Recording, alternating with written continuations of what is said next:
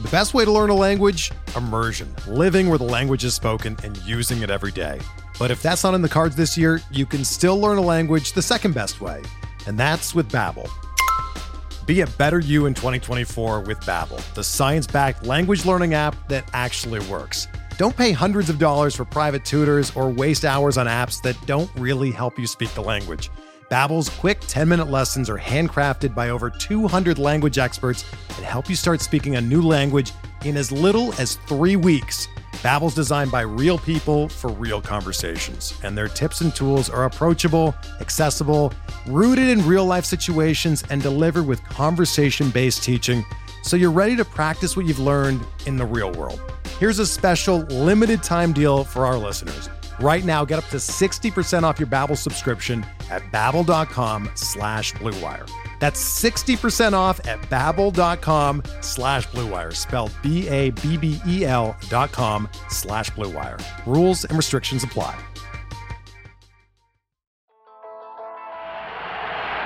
The one-two pitch, ball lined to out, it's short. He throws, it's over. The Brewers have won the American League pennant. Milwaukee, you have a World Series. Hit in the air. Yount makes a great catch, and Juan Nieves has thrown the first no-hitter in Milwaukee Brewer history. Swings, and there it is. A base hit in the right center. He's done it. 3,000 for Robin. And there's a drive to the left field. This is hit well, and it's gone! Ryan Braun! A two-run home run! The Brewers take the lead! Morgan a smash up the middle.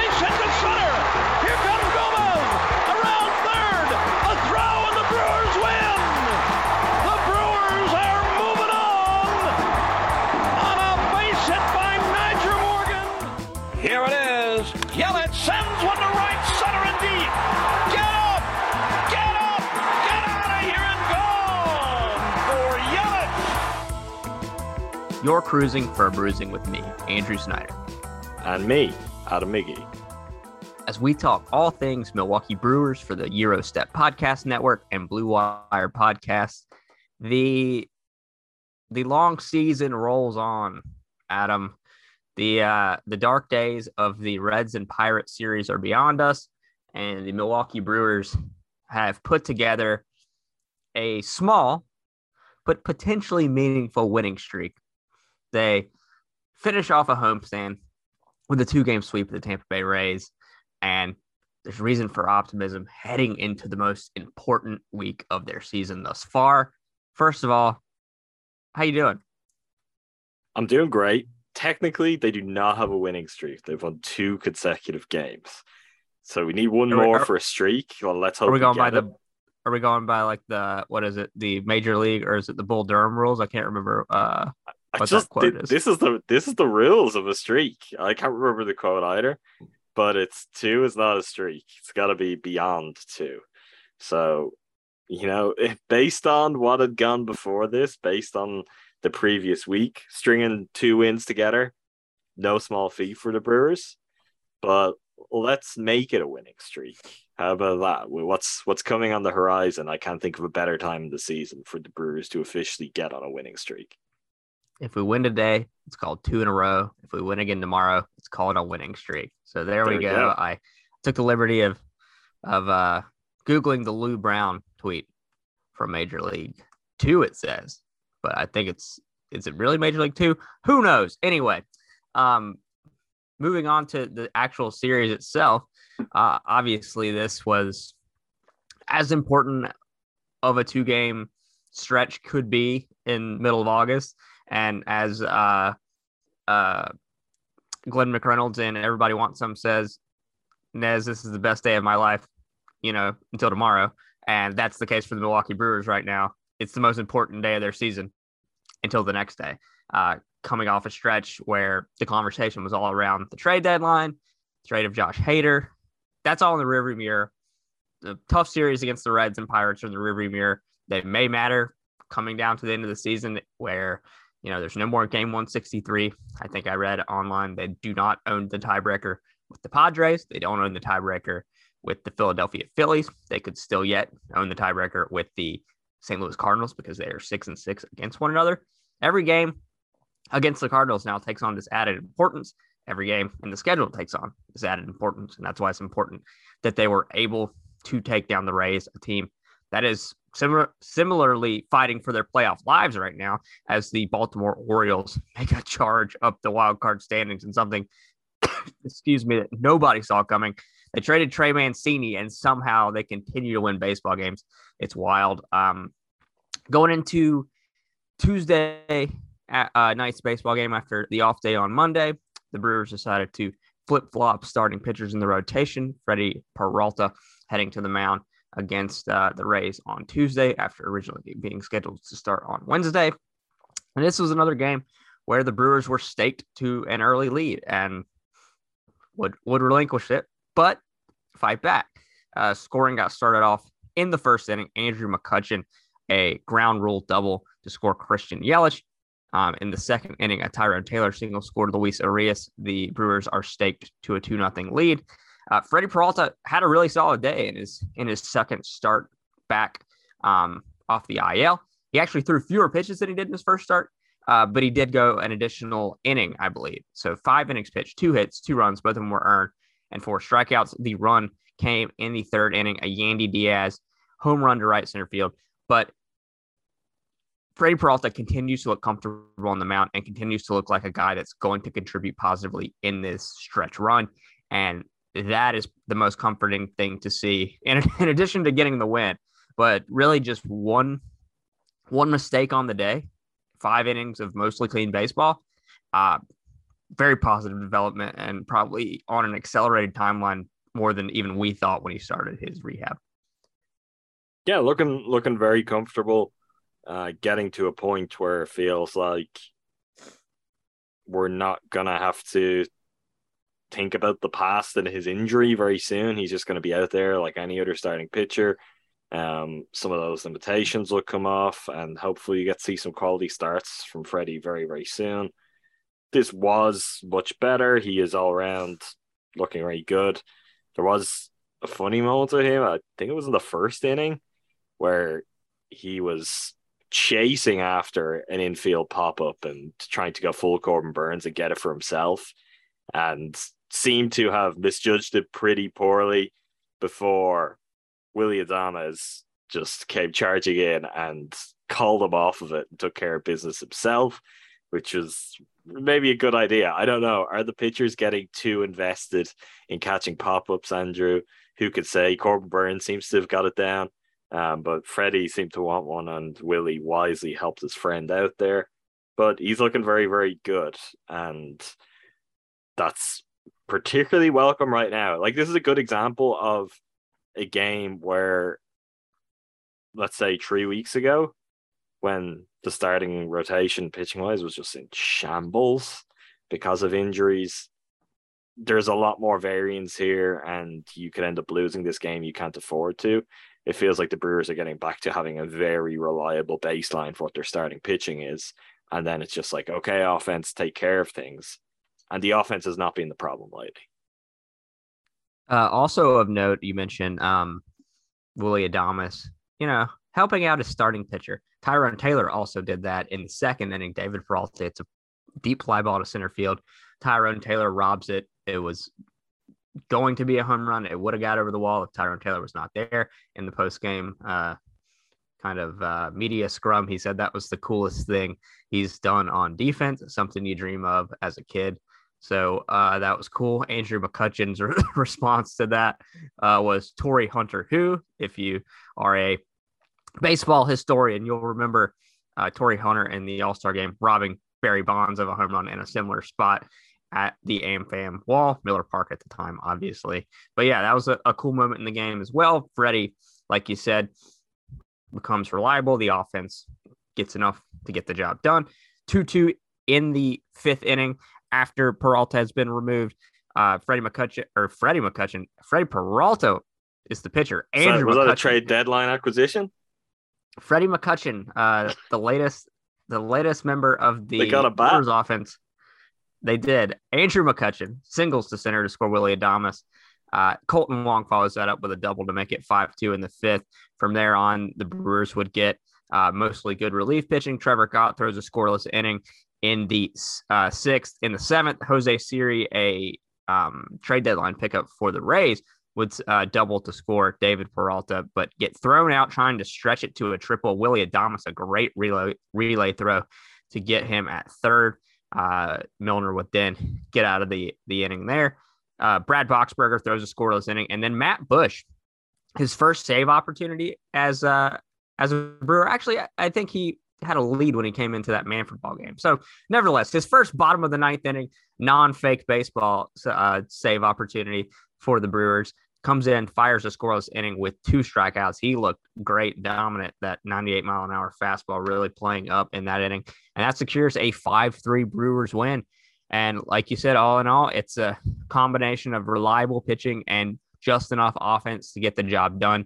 And winning a game that technically probably isn't a must win, but with the Cardinals on the schedule, the Dodgers coming up on the schedule, a game the Brewers had to win and a game they did win. And it uh it's something that that lowered our heart rates a little bit. It, you know, except when we were talking about Baz Luhrmann last night on a movie podcast. I I think it was a must win. I honestly think both these games were. Um, I don't know the extent we'd be saying that if they had lost them because you'd be like, look, you can get this straight back. You know, the team you have to worry about having lost ground to, you now have a chance to get a straight back. But uh, the Dodgers have won 10 straight and they are looming beyond that. So I think the reality is the Brewers are not about to go on a you know 12 game winning streak of their own that will see them through all of that in really strong position without dropping some games. So I don't think they could afford to drop games to the Tampa Bay Rays because there's a chance you lose at least one to the Cardinals, and anything you lose to the Cardinals will be very costly. And the Dodgers, it's really going to be self preservation. Just what can you get? How much can you get, Brewers? Because anything you're going to get out of those games and holding your own is going to be a real bonus. So three straight sweeps, 10 straight wins. If they sweep the Royals in Kansas City, which I would bet bet on it, they will have won 13 in a row. The odds are in our favor, Adam. They can't possibly win 17 in a row. A split is incoming against the Dodgers. Um, moving on to the second game of the series. Uh, a, a another one of the I feel like the Brewers have had a lot of these uh just like early afternoon series finales and these random two game series and just oh, I feel like there have just been an inordinate number of them. Maybe that's not true. Maybe it's a, the nature that- of the season. See, I just assumed that is a thing that happens because it nearly has always happened in every series this season. So is that not the case? I mean, The it businessman uh, special, I think, was what you described it that does- as early in the season. It does happen enough, but I'm maybe because I'm just more locked into the season than I've ever been in any baseball season in my entire life. It just stands out to me more because I'm more inclined to be like, okay, let me arrange my calendar around this baseball game. So that could be it. So it could be uh what is it, confirmation bias, uh recency bias, all of them combined. Uh so the th- this game would pit Jeffrey Springs against Brandon Woodruff. Uh, one of the opportunities for the lineup to look weird um, because because of a combination of facing a left-handed pitcher uh, and uh, trying to get some guys some day off a day off, Rowdy in particular. Uh, and in the first inning, you know, Brewers Twitter often when these uh, decisions are made, spend the next few hours from the lineup coming out debating whether or not it's the right thing to do. And in the first inning, the two guys in the lineup, uh, bloop single from for Mike Brosseau scores Andrew McCutchen. Bloop single from Keston Hiura scores Mike Brosseau. The Brewers are staked to a 2 nothing lead. Um, and after the first inning, and another game where things would get away from them and they would relinquish the lead. Uh, the I need to I need to Bro- stop you there on that because I need to let people who may not be in our Discord but who may be regular listeners, I need to make them aware of the stakes here when Mike Brosseau and Keston Hiura came out on their A game. Yep. Because you could say Brewers Twitter this, Brewers Twitter that. I know a man who co-hosts the Milwaukee Brewers podcast with me, whose response to this starting lineup was if Bross and Keston get six RBIs or more, I'm gonna sing on the podcast again. Now, six is a is a pretty safe mark that you're setting for yourself there. I will say you weren't fully putting your neck out there, but when they both come out and they have RBIs in the first, it gets kind of interesting. So, how were you feeling then? Uh, good. It's about making a deal with the universe that uh, really pays off for you because obviously I have to sing. I punish myself. My voice is not in the greatest spot right now because of my respiratory issues. And, you know, it punishes the audience as well. You don't want to hear me sing. You probably will again before the season's over if some, some good things happen. So I was really just trying to will a couple of uh, multi run homers into existence. But I see it's a negotiation with the universe and the baseball gods, Adam. I aimed high, and I think we ended up in a spot that we still liked a couple of first inning runs from Mike Brosseau and Keston Hiura. So I was very pleased with it. I wish I was singing to you right now, but I will continue to make uh, further deals with the baseball gods and see where we shake out. I mean, we'll you can uh, if you're in the Discord, you might be able to uh, to watch a baseball game with us soon, and you know maybe maybe I sing there. Who knows? Um, but yeah, stake to a first inning lead thanks to Mike Brosseau and Keston Hiura. Uh, it would go away in the third. Uh, David Peralta, he who was robbed of a homer the night before, uh, gets his slight revenge, single to right field to score Francisco Mejia, who had doubled. I think there was two outs in, in the inning when that happened. Two strike pitch to David Peralta, and he drives it into right field to score Mejia. In the fifth inning, Yu Chang would hit a homer to make it 2 2. And then in the seventh, Randy Arozarena would homer to make it 3 2. So Brandon Woodruff overall looked really good, had a really good day on the mound. The the two homers and the two strike single to Peralta did the damage, but seven innings pitched, four hits, three runs, all of them earned, five strikeouts, no walks.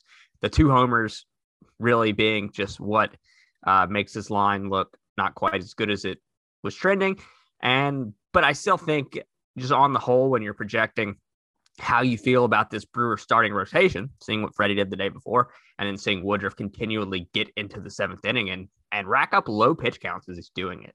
He's getting enough strikeouts and then he's getting outs via contact so that he's not getting into deep, deep counts and running his pitch count up.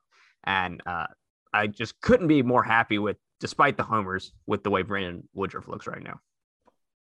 I uh, thought like obviously he gives up no walks. I thought his control was absolutely exceptional yesterday. And in part, I feel this may be really stupid, but I feel he's almost paying for how much he's just painting things around the strike zone because anything is slightly off, all of a sudden it hangs over the middle and you're increasing the odds of a homer um, because everything was just right around the edges. Like uh, real pinpoint accuracy. I was very very impressed with the command that he was he was showing yesterday. Not always necessarily getting the calls for them because he was playing that game where it's like I'm able to pick out the finest margins here and I'm going to ask questions of the umpire. So that was something that was striking to me and in part I was thinking, you know what, some of the risk of that is it doesn't take very much if you're going for the corners and the edges and you're not necessarily playing with movement off the plate, something like we may see a lot more from Corbin Burnes, your margin for error shrinks, and that all takes is a little slight bit off where you want it, and there's there's a chance to hit one really hard, and uh, that he's, feels like something that happened yesterday. He's gambling on his stuff beating you even if he misses, and it obviously did not pay off on two on two swings. That being said, I think I like nine times him, out of ten it does. It's the thing and I like him playing those odds rather than getting into a situation where he's putting a lot of guys on base via the walk and just tempting fate. So, yeah, he, I mean, he, there were moments in this game where he was just absolutely locked in.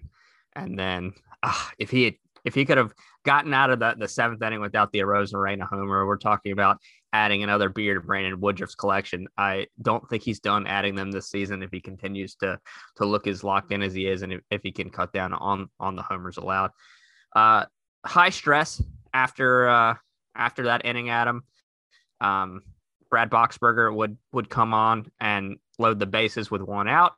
Hoby Milner in that eighth inning would then do what Hoby Milner does and um, come in and strain runners a uh, a pair of strikeouts and the innings over. I I was looking at the stat. I don't have it anymore. I had it in my had it in my window last night thanks to our friend Numak who had provided his stranded runners rate in the in the Discord. I believe it was uh first in the National League and maybe uh second to Rays pitcher Jason Adam in baseball if I remember correctly, but uh Mil- Milner had uh had the the tough inning the night before where he allowed two hits and an earned run, bounces back immediately, just doing the thing that he's been uh, doing all year, which is being dropped into these very difficult situations and pitching his way out of it. And coming in that point of this game where they're down a run, game's not over though. If the things get away from them in that eighth inning, it very well could be the demoralizing blow that that puts them out of this game. And instead, it's just another moment in the Hoby Milner lore, and uh, you love to see it. Uh, Trevor Gott would come in and throw a scoreless, uh, or excuse me. Um, before that, we go to the ninth inning, down 3 2. Rowdy Tellez at the plate had been subbed in as a pinch hitter earlier in the game once the Tampa Bay Rays um, removed the left hander Jeffrey Springs from the game. Didn't get a hit in his first at bat, comes to the plate, down 3 2, and sends a solo home run over the fence, ties the game. Big moment, ties it at 3 3. You and I were pretty, we were pretty down uh, going into that ninth inning. We had another podcast to record to talk about movies. And the game was coming down to the wire. And we were like, man, we're going to go into this movie podcast. We're going to be disappointed uh, because the Brewers lost the game they could have won. And then Rowdy rescues us from our depression by just absolutely clobbering a baseball. We're driven by the search for better. But when it comes to hiring, the best way to search for a candidate isn't to search at all. Don't search match with Indeed. Indeed is your matching and hiring platform with over 350 million global monthly visitors, according to Indeed data, and a matching engine that helps you find quality candidates fast. Ditch the busy work. Use Indeed for scheduling, screening, and messaging so you can connect with candidates faster.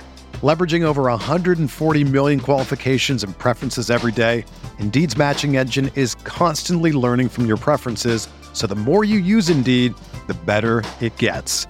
Join more than 3.5 million businesses worldwide that use Indeed to hire great talent fast. And listeners of this show will get a $75 sponsored job credit to get your jobs more visibility at Indeed.com slash BlueWire. Just go to Indeed.com slash BlueWire right now and support our show by saying that you heard about Indeed on this podcast. That's Indeed.com slash BlueWire.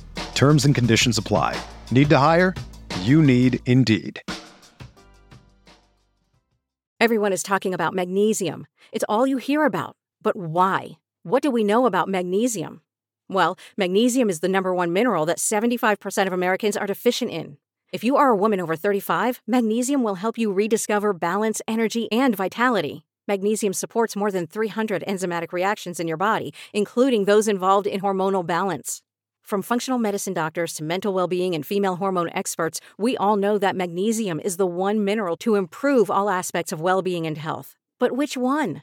Magnesium Breakthrough from Bioptimizers, the trusted choice recommended by leading experts with seven best absorbed forms of magnesium to ensure your body receives the support it needs for overall well being. Go to bioptimizers.com slash balance today and use code BALANCE10 for 10% off. Support your journey to wellness at B-I-O-P-T-I-M-I-Z-E-R-S dot com forward slash balance. Magnesium Breakthrough from Bioptimizers, your foundation to optimal health and vitality. Big Randy did what Big Randy does. You know, he came in, he saved the day. Uh, even Craig Counsell could not stop Rowdy Tellez from just hitting dingers and doing more, which we'll, we'll get to in a second. Um, he has now retaken the home run lead from Willy Adames. He is, I believe, seven runs clear in the RBI lead on the team. We will get to the Master Brewer leaderboard where he is also building a, a lead for himself in that department too. And it just speaks to his consistency where honestly, it feels like whether there are ups or downs, every series right now, he finds a game or he finds a way to do something where you're like, okay, well, that swung a game in the Brewers' direction, or he did everything there to give the Brewers a chance to win.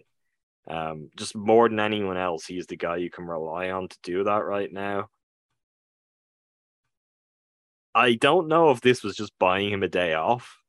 He struggled the day before and left handed pitching. I do wonder because he had a day off pretty recently. Obviously, the Brewers had a day off before this series, they have a day off today between series.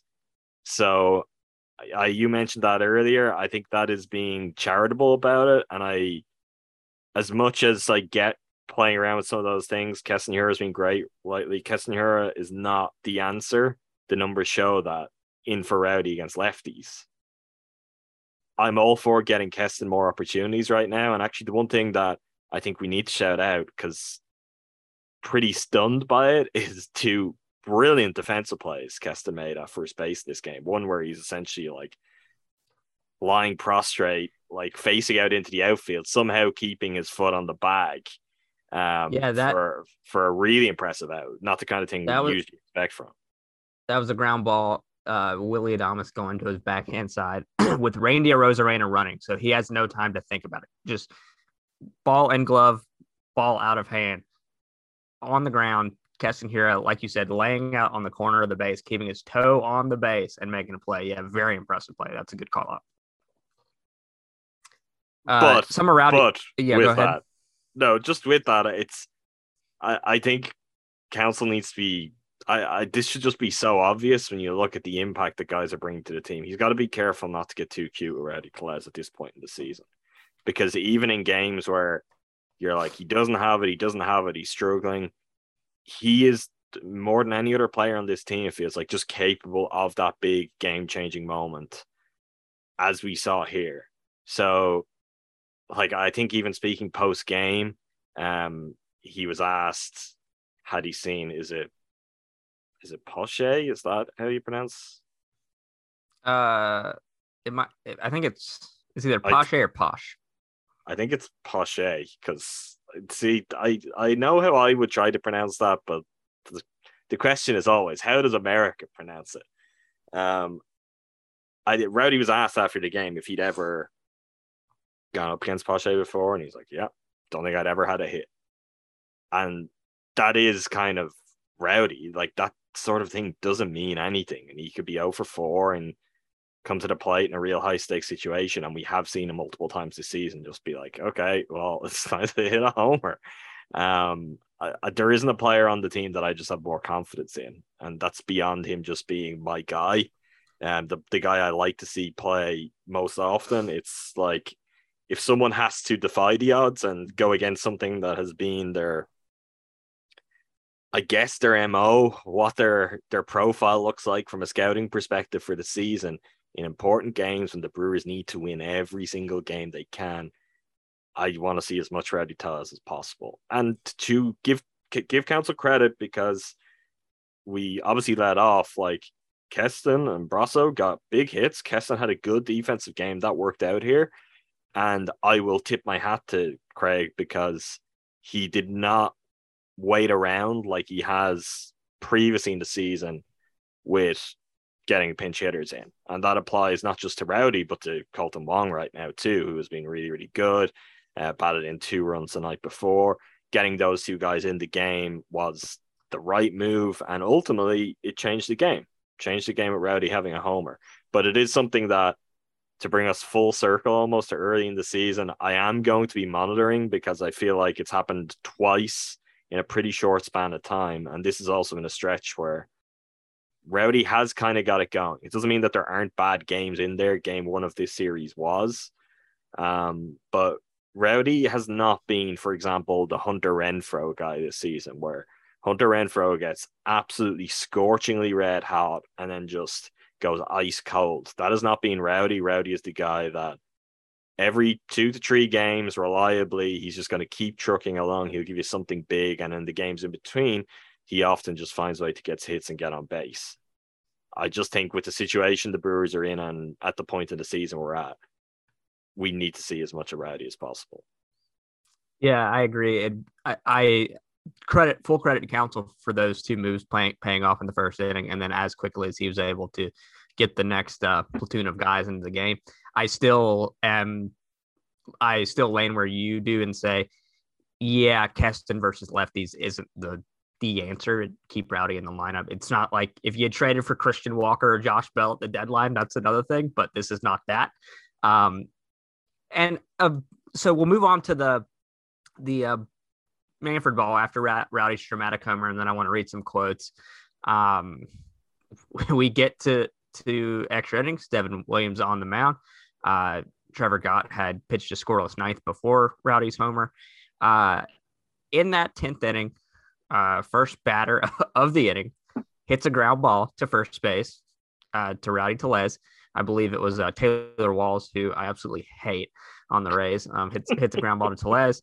Uh, Rowdy recognizing catcher Francisco Mejias on second base as the zombie runner, uh, throws him out at third base, cuts down that go ahead runner, and it's a big swing in the inning because you go from having a runner in th- on third base uh, with one out and a situation where you would hope a major league baseball team can get that run in, even if it's with a fly out or a ground out. And instead, you you flip the field. You go from runner on third with one out to runner on first with one out. Great play by Rowdy, just absolutely heads up baseball, and it turns into a defensive uh, masterclass for the Brewers that inning. Uh, one of the things uh, Rowdy said about uh, that play, and it just shows like him thinking the game in the moment. He says, "I just looked up and he was a ways away," referring to Mejia. He actually runs pretty well for a catcher, so I knew I had to make a good throw, and I was able to d- do that. Good for Wicho to cover. We had a good game all around. I think defensively, our bats lacked a little bit, but we like to have a little fun at the end, and boy, did they! and the uh, next at bat, Taylor Walls on uh, first base after that. I messaged you at the time. I was like, Walls definitely taken off against uh, Williams. Williams, you know, slow to the plate. Uh, Walls can't hit at all. His only value is defensively and via his speed on the base paths. Victor Caratini makes an absolutely perfect throw uh, to get him out. So two outs in the inning based on two stellar defensive plays. Devin Williams strikes out Jose Siri.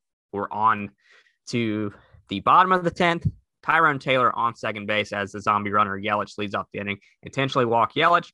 And then with the game on the line, Willy Adames shortens up, doesn't try to swing for the fences. He had had a tough game going into this uh, at bat uh, after having a really good game in the first game of the series where he reached uh, base via two singles and a walk. He was 0 for 4 with three strikeouts going into this at bat. Singles to left field, wins the game, walk off single, huge home run from Rowdy, huge defensive plays from Rowdy Tellez and Victor Caratini and the 10th, strikeout from Williams, and then Willy Adames comes through in the clutch. Like you said, another must win game leading into this Cardinal series. And just this Brewers team, after all the conversation around what clubhouse morale was looking like after the Josh Hader trade, uh, bounce back. And re- what the way Rowdy describes it again, this is just like the Rowdy Tellez quote show, but it's fine. Uh, it shows we have some. It shows we have fight in us. It was a stretch where we weren't playing too well. I think we got a little comfortable, and the Cardinals just really put the pressure on us. We need to step it up. These two wins against another team that's competing for a position in the playoffs was big for us. And right now, it's just two wins, but considering uh, where in, I mean, it could be something that is a big moment when you're talking about when did the Brewers turn it around? It had to start here, and now it has to continue into St. Louis. I will say I have concerns. I I have pretty significant concerns because for all of the the good feeling that winning these two games heading into a crucial series promotes, um, you look at the bullpen, and this will get us to well, honestly, maybe the most significant Brewers news of the last few days, as much as two wins help us move on and forget it somewhat. Um, but you look at the bullpen and you get Trevor Gott both days, Hoby Milner both days, Brad Boxberger both days. You get Devin once, you get Matt Bush once. Bush, that's a positive development. Like if if he can be even close, he doesn't have to be that good. If he's that good, it's going to be really useful.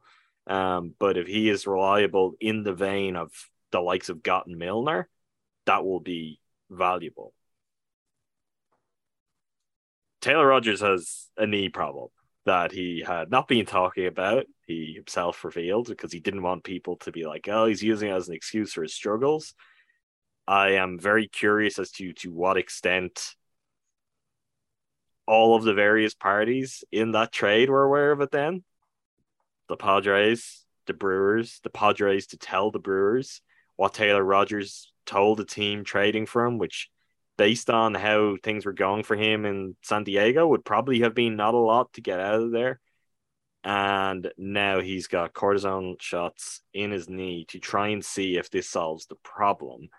Um, this would be a short term fix, and short term fixes don't always work out. And this trade has just been pretty catastrophic on all front, fronts early on for everybody.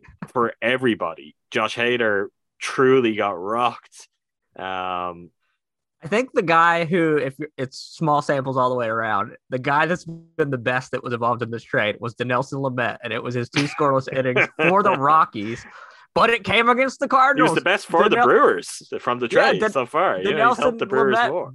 Brewers legend already. But yeah, uh, just a like it's just funny. Like it, it goes to show you the volatility of relievers in general, uh, especially with Hader's performance. I guess the Giants are just like Hader's tormentor now. Like two of his worst outings of the year were both Giants.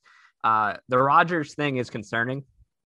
Um, very, I'm very encouraged by Matt Bush. I, think his stuff looks has his stuff has looked good every start or, or every appearance, but even if he had some bad appearances, looked really great in the save against the Rays. But if Rogers is not able to be a main cog in that bullpen, that hurts.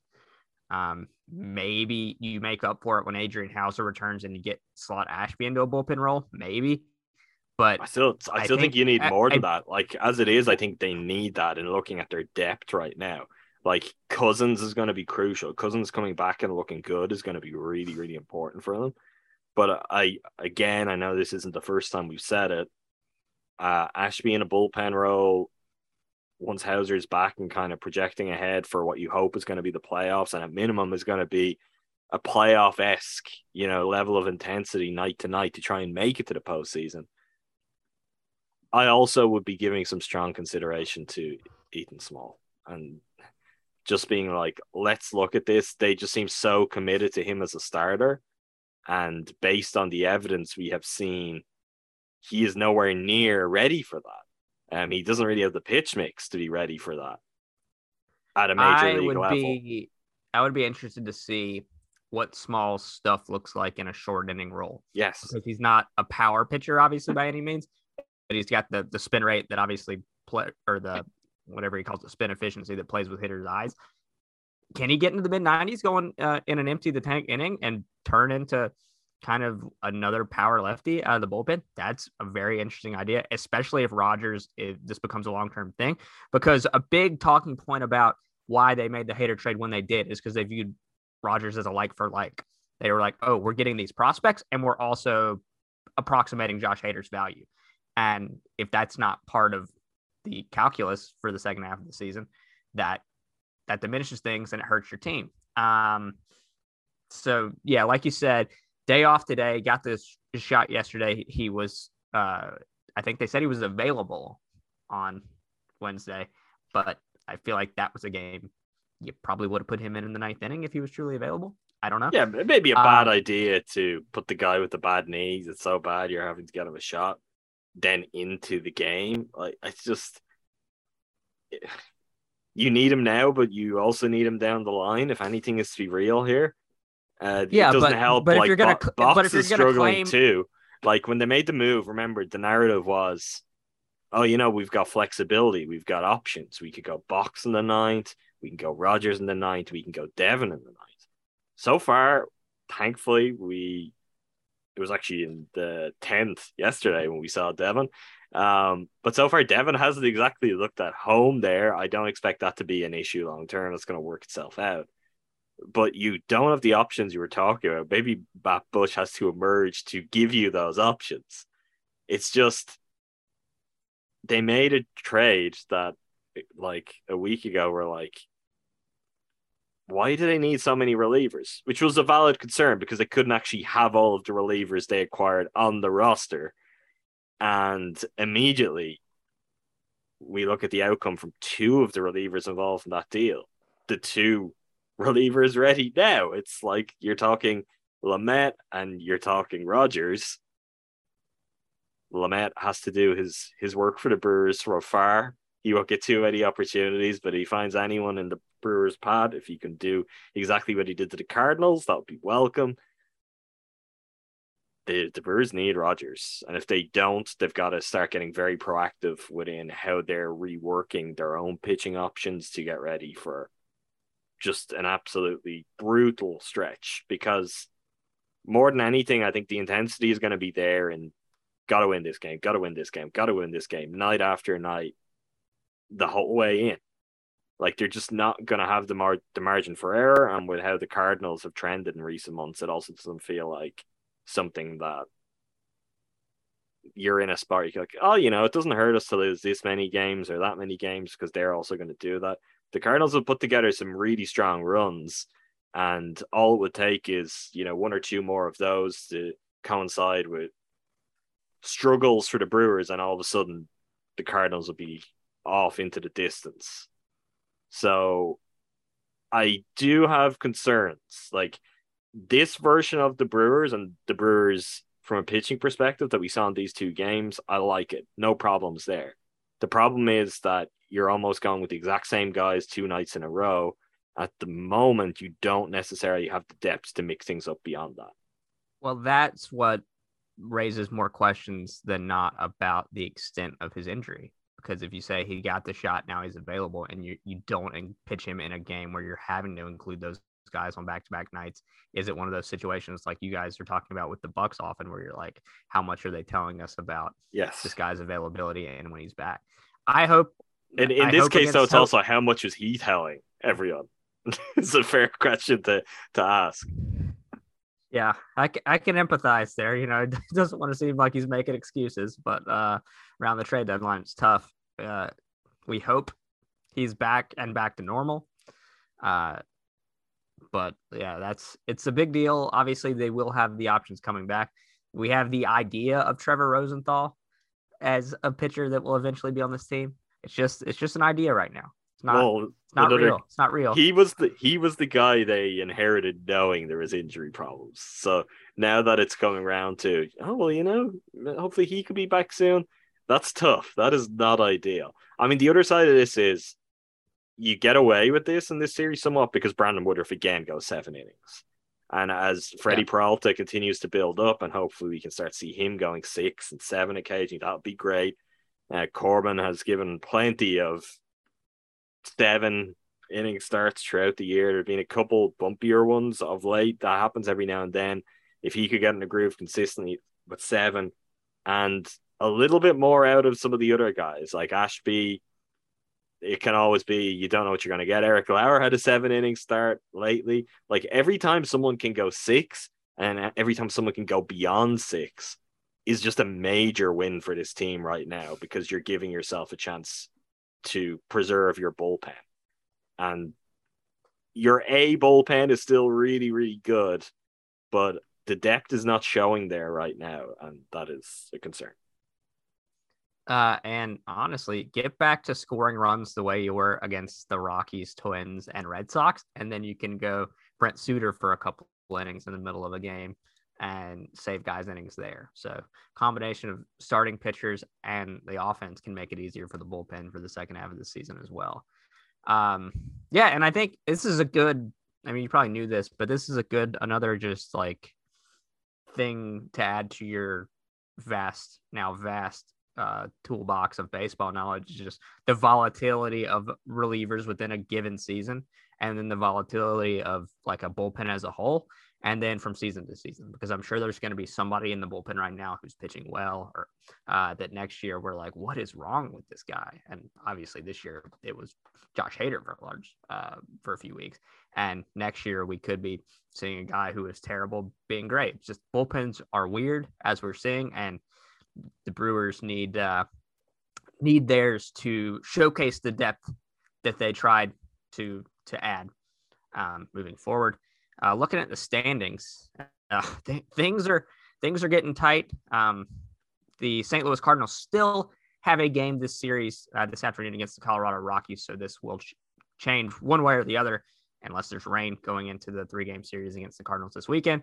Cardinals 61 and 49 with a one game lead over the 60 and 50 Milwaukee Brewers. So the division race is in full swing.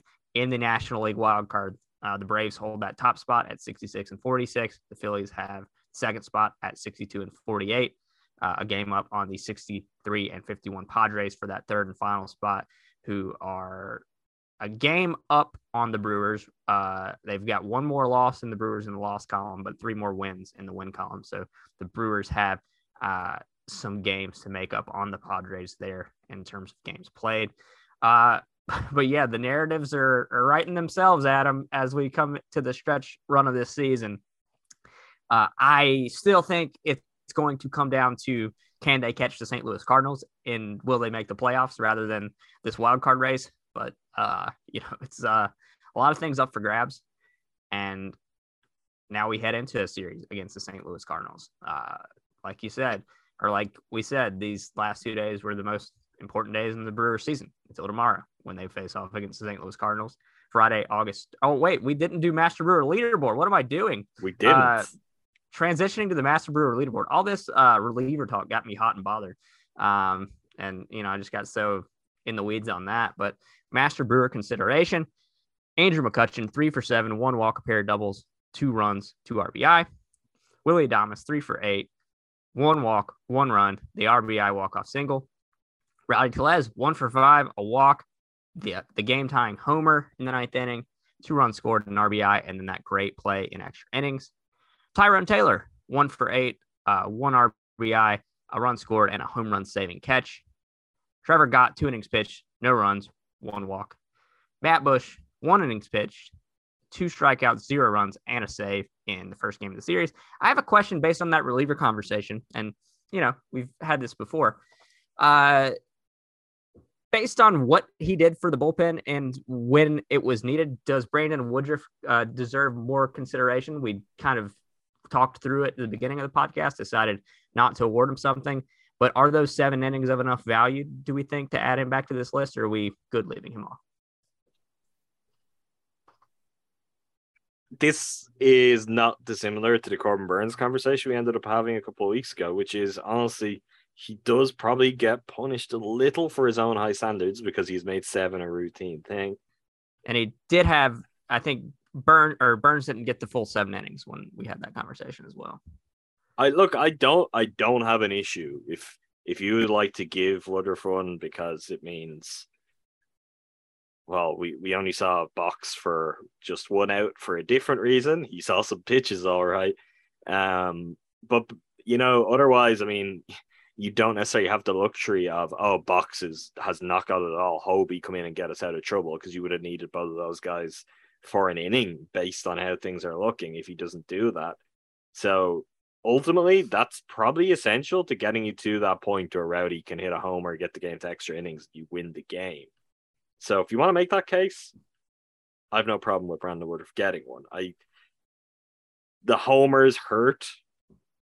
And if he just I, I agreed in the moment, my thought was when he gave up that last homer in the seventh, uh, that I really just wish he didn't give up that one, but I'm fully on board if you think just in the context of the game and what the Brewers had to work with and what the ultimate outcome ended up being when you have to go extra innings, if you think he deserves them. I think we can leave it as is, uh, but I wanted to have the discussion. People in the Discord, let us know your thoughts. Uh, just curious, uh, because like we said, this is a, a, an evolving thing. We wait context, we wait consistency, and you know it's an evolving metric. Leaderboard through 108 games. Rowdy Tellez leading the way strongly with 18. Christian Yelich and Corbin Burnes uh, at 13. Willy Adames, Andrew McCutchen at 10. Jace Peterson has nine. Brandon Woodruff has eight. Tyrone Taylor, Kolten Wong, Devin Williams, Hunter Renfroe, Luis Urias, Josh Hader with seven. Eric Lauer with six. Hoby Milner testing here at five. Aaron Ashby with four. Trevor Gott, Jonathan Davis, Victor Caratini, Jason Alexander, Freddie Peralta at three. Brad Boxberger, Omar Narvaez, Adrian Houser at two, Jandel Gustave, Brent Suter, Luke Barker, Peter Strzelecki, and now Matt Bush with a single beer rolling on to a weekend series against the St. Louis Cardinals. Adam, how are we feeling about that? Um, just we'll see what happens. Uh, I can't lie. I, am not. I'm not feeling good. I'm also just not feeling bad. We'll just we'll see what happens. It's better that they have won two games coming into it.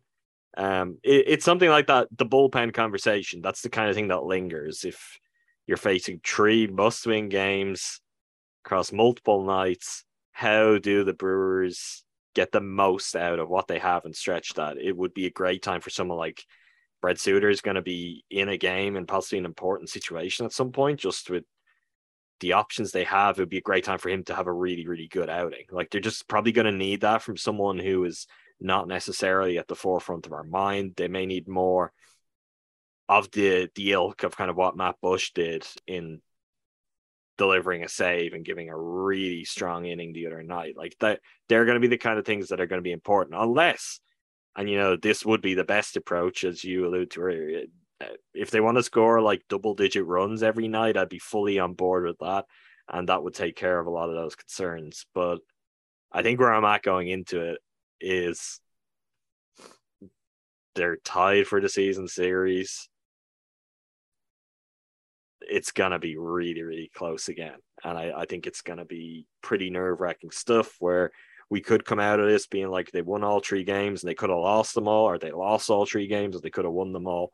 And most likely, it's going to be 2 1 to someone out of this series by like a razor edge, one way or the other. This is the first time in the season where I've done my standings watching and done my schedule look ahead, where it's the stakes feel to a point where you get a little nervous about watching baseball because I've you know been joking about Cardinals results, Braves results, whoever's results all season, but we're getting to stretch run time and a stretch where you got three against the Cardinals and then seven of your next um 10, 10 games are against the Los Angeles Dodgers. Like you got to come into St. Louis and take two out of three at least. And that's very difficult because St. Louis is a very good baseball team. Um, Friday, August 12th, 7:15 Central start. Eric Lauer versus trade deadline acquisition Jordan Montgomery. Saturday, August 13th, 6:15 Central start. Corbin Burnes versus Adam Wainwright. And let me let me interrupt you there. We will be watching that game live on playback. If you're listening, you're going to be watching the game. If you're a Brewers fan, I'm sure you're going to be watching that game. Um, this series, they're all essentially must watch, but particularly Corbin Burnes, Adam Wainwright is one that you probably don't want to miss. We'd love for you to watch with us. Um, many of you listening will be regulars in our playbacks, so you'll know the deal already. To get into the room right now, the only way you can do it is get in our Discord. If you go to gspn.info, you can fill out the Discord application form. You'll be able to chat Brewers, chat books, chat Packers with all of the the various people in there. We've got really good, fun, active channels. There's always good conversation going. Um, but it is also the place to get all sorts of little exclusive tidbits. And one of those is access to our Brewers playback rooms right now. It's the only way we can do it. So we would love as many of you as possible, as many people. Let's come join in the experience. Uh, Brewers, Cardinals, they're all going to be big ones. Saturday is obviously going to be the swing point in the series, though, and potentially in the Brewers season. The uh, series finale on Sunday is going to be 115 Central start. Aaron Ashby versus Miles Mikolas. And this is going to be a very interesting start for Miles Mikolas because he's got the Colorado Blues right now. And the question is, does he bounce back from that or can you further demoralize him? Against the Rockies, two and two thirds innings pitched, 14 hits, 10 earned runs, uh, raised his season ERA from 292 to 350. Coors Field seems beautiful. Also, an absolute menace to starting pitchers. Uh, it'd be interesting to see how Mikolas bounces back from that. Uh, but I think that just about about does it for us. I I've mean, got I've got one more thing. I've got one more thing that uh, you haven't prepared for, but I believe you will be prepared for. Should we do a, a very brief update on some of the exciting prospects in the Brewers system? Um, of course, since we last recorded, Jackson Chourio, he homered again last night. He is just absolutely tearing things up with the Timber Rattlers, but he's also jumped up to number two in Baseball America's prospect rankings. So the Brewers now have the second best prospect in all of baseball. That is very exciting. And he is just, he is all conquering. he the, the stuff he is doing just seems insane. The speed at which he's doing it. Um, I right now I don't know what exactly is going to stop him. So we, we could talk a little on Chourio, but I know there's also um, some other prospects that have been catching your eye of late, and the Brewers have been kind of getting on with promoting guys um, up the ranks too. So we have a few players getting a step closer to actually getting to the major leagues. Yeah, Chourio is obviously the, the standout name, but Sal Frelick, since being promoted to Nashville in seven games, is on fire. Hit a uh, a triple that he absolutely scorched to center field yesterday. 385 batting average, 484 OBP, 538 slugging percentage in that small sample. And I think one of the things we were talking about around the trade deadline is what kind of profile of a bat can we add to this lineup that would make the biggest impact? And it was a contact hitter that, you know, isn't striking out a ton. And Frelick seems like he's going to be that guy. I mean, he's been that guy at the minor league level. Um, will he be that guy at pro ball? Who knows? So in uh, high A, started the year 2022 in high A, 21 games, uh, 15.2% K rate. Uh, in double A, lowered it to 13%. And the seven games, 32 plate appearances in triple A, he's got a 3% K rate. So a guy that makes a lot of solid contact and can play all three outfield positions. Very excited about uh, what Frelick could become next year. Who knows? He might be a candidate for a September call up when the uh, rosters expand. Uh, Brice Turang has has turned it around lately. It had a stretch during the season where he was scuffling, he's got that his overall numbers back to 288, uh, 358, 402 for 760 uh, OPS. Um, I believe he hit a homer yesterday or the day before, eight homers on the year. Um, obviously, he brings versatility second, uh, short or short second, a little outfield.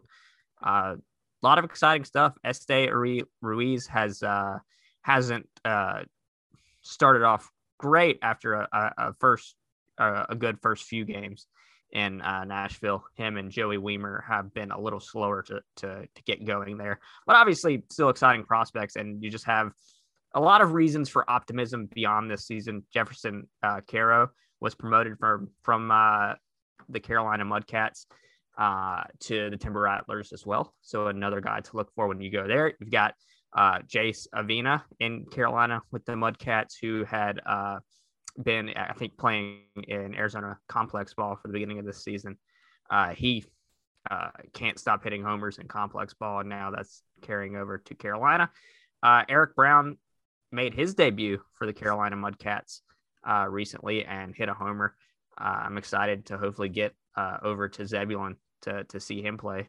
So I mean, and then Robert Moore, big game Bob, made his debut with the Mudcats and hit a double I think yesterday or the day before. So Eric Brown Jr., Robert Moore, Jace Avina over in Carolina, Jefferson Quero, Jackson Chourio with the Timber Rattlers, Joey Wiemer, Ruiz, Free, uh, Frelick, and Brice Turang in Nashville. This is uh, a uh, a farm system that was probably ranked towards the bottom tier of Major League Baseball going into the season. It was like twenty second or twenty third coming into the season, right? Yeah, and I think just with the draft and just internal improvements from guys, they've at least like the top of the system looks really good, and that's very exciting.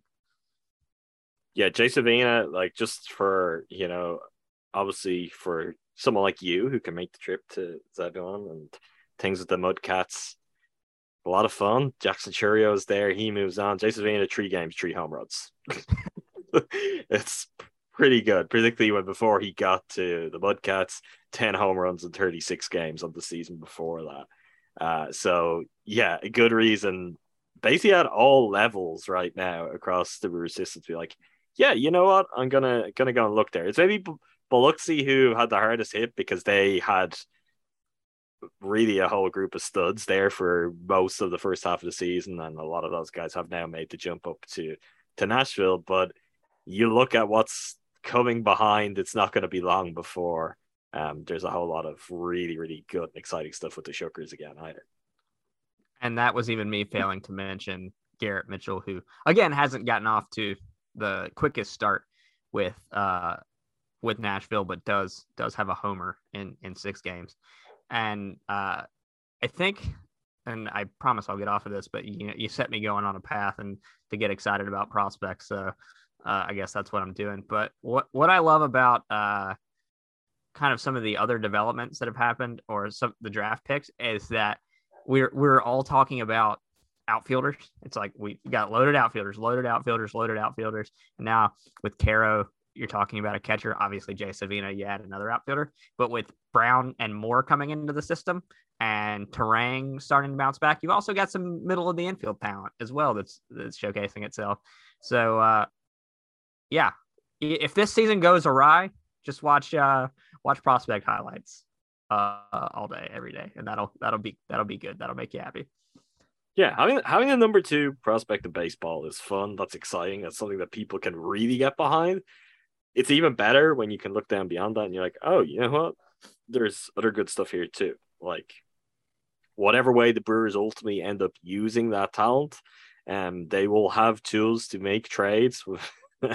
not to not to open that kind of worms again, but they they really will. And like increasingly, it looks like their assets are getting better and better because of the development work that's happening within their own system. And there's a whole glut of outfielders, and that's good because the team certainly needs some outfield help.